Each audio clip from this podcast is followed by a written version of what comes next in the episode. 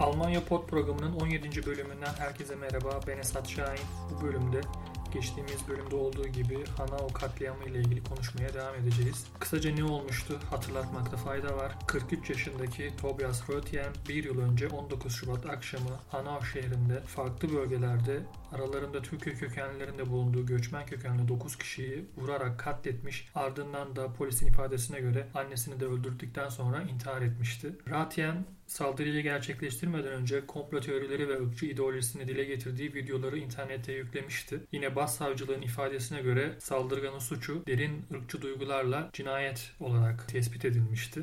Geçtiğimiz bölümde saldırının üzerinden bir yıl geçmesine rağmen kurban yakınlarının birçok soruyu yetkililere ilettiğini fakat bu soruların hepsinin cevapsız kaldığını sizlere anlatmıştım. Bu bölümde ise saldırının üzerinden bir yıl geçmesi nedeniyle yapılan anma törenlerini ve önemli siyasi figürlerin açıklamalarını sizlere aktarmak istiyorum. Saldırının birinci yılı olması münasebetiyle Almanya çapında anma etkinlikleri ve eylemler gerçekleşti. Katliamda yaşamını yitirenler için 19 Şubat sabahı mezarları başında bir anma töreni düzenlendi. Hanau mezarlığında katledilen gençler Ferhat Ünvar, Said Nesar Haşemi ve Hamza Kurtoviç'in mezarları başında anmaya ailelerinin yanı sıra belediye başkanı, sivil toplum örgütleri, siyasetçilerin de aralarında bulunduğu çok sayıda kişi katıldı. Katliamda yaşamını yitiren diğer 6 kişinin mezarları ise başka kent ya da ülkede olduğu için 3 gencin mezarının yanına isimlerinin yer aldığı sembolik mezar taşları konuldu. Oldukça duygu dolu anların yaşandığı törende dualar okundu, mezarlara çiçekler bırakıldı ve derin acı herkes tarafından hissedildi.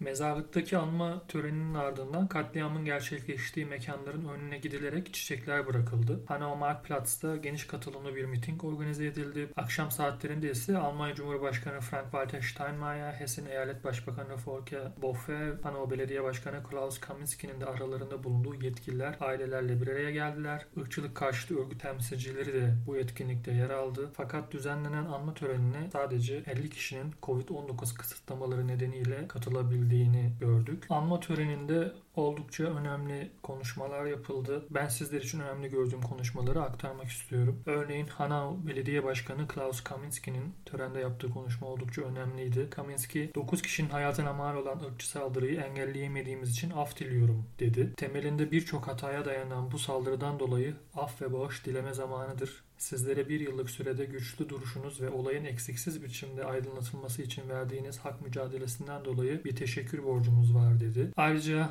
Almanya Başbakanı Merkel'in ırkçılık bir zehirdir sözünü hatırlatan Kaminski, bu zehiri toplumumuzdan beraber mücadele edip gerileteceğiz dedi. Anma vesilesiyle bir kez daha garanti ederim ki şehir halkı sizin yanınızdadır ifadesinde bulundu. Kaminski'nin bu görüşleri oldukça değerli. Özellikle engelleyemediğimiz için af diliyorum ifadesini kullanması oldukça önemli. Yine anma töreninde konuşma yapan Almanya Cumhurbaşkanı Frank Steinmeier'in neler söylediğini sizlere aktarmak istiyorum. Steinmeier özetle ırkçı terör saldırısındaki tüm soruların açıklığa kavuşturulmasını istedi. Devletin cevapsız kalan soruları aydınlatma görevi olduğunu vurgulayan Steinmeier, aydınlatmak ve açıklığa kavuşturmak hiç kimsenin takdirine kalmış değildir. Devletimizin kamuoyuna ve özellikle ailelere karşı yükümlülüğüdür dedi. Yine Steinmeier sadece bu yükümlülük yerine getirildiği ve yanıtlanmamış sorular yanıtlandığı ölçüde kaybedilen güven yeniden kazanılabilir. Bunun için bu konuda çok çaba sarf etmeliyiz. Burada devletin olduğu kadar hepimizin sorumluluğu vardır diyerek önemli bir çağrıda bulundu.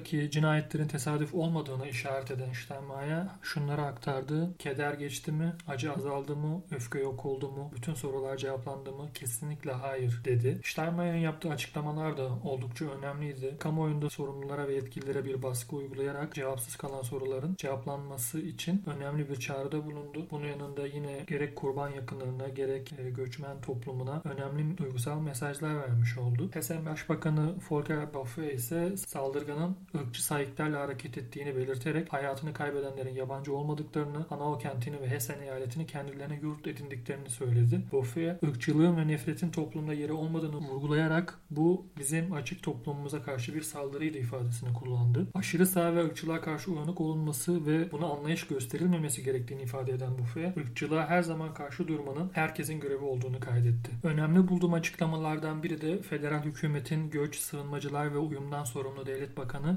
Aneta Whitman-Mauss'un yaptığı açıklamalardı. Whitman-Mauss yaptığı açıklamada halkı ırkçılık ve nefretle yüzleşmeye çağırdı. Aynı şekilde hayatını kaybedenlerin yakınları aradan geçen bir yıla rağmen acılarının dinmediğini ifade ederek olayda sorumluluğu ve ihmali bulunanların tüm açıklığıyla ortaya çıkarılmasını istiyoruz ifadesinde bulundu. Yine önemli isimlerden biri Almanya Dışişleri Bakanı Heiko Maas, ülkemizde ırkçılık günlük hayatta sıradanlaştı, yaşamı öldürüyor, Almanya'da 33 binden fazla aşırı sağcı yaşıyor ifadesinde bulundu. Tüm bu ifadeler oldukça anlamlı. Devletin en üst düzeyde isimlerinden gelen bu açıklamalar gerek devlet mekanizmasını ırkçılıkla mücadele anlamında harekete geçirmek için önemli gerekse de göçmen toplumundaki duygusal kopuşu bir nebze engelleyebilecek açıklamalar bunlar. Dilerim bu sözler boş kalmaz. Dilerim az önce okuduğum tüm beyanlar uygulamaya da konur ve saldırıya dair aydınlanmamış, karanlık kalan tüm noktalar aydınlanır ve açıklığa kavuşur ve ihmali olan yetkililer hesap vermek zorunda kalırlar. Son olarak anma töreninde sizlere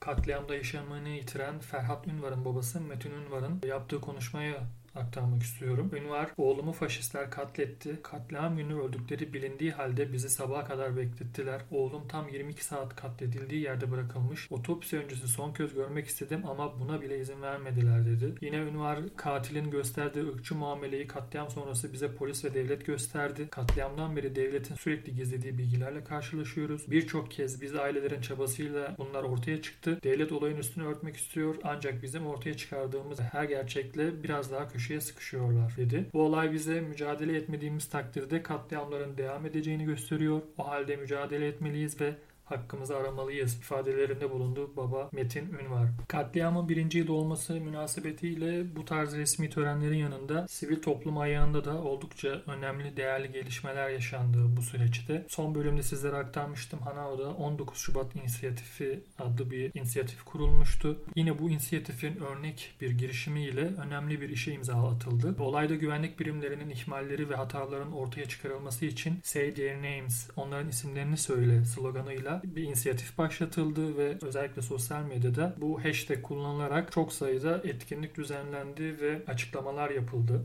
Saldırının birinci yıl olması nedeniyle ülke çapında 80'in üzerinde eylem ve anma etkinliği düzenlendiğini söylemiştim. Bunlardan belki en önemli olan iki etkinlikten de ayrıca bahsetmek istiyorum. Berlin ve Frankfurt şehirlerinde anma etkinlikleri düzenlendi. Başkent Berlin'de Neukölln Belediyesi binasının önünde gerçekleşen etkinlikte Almanya'da ırkçı saldırılarla hayatını kaybedenler için saygı duruşunda bulunuldu ve mumlar yakıldı.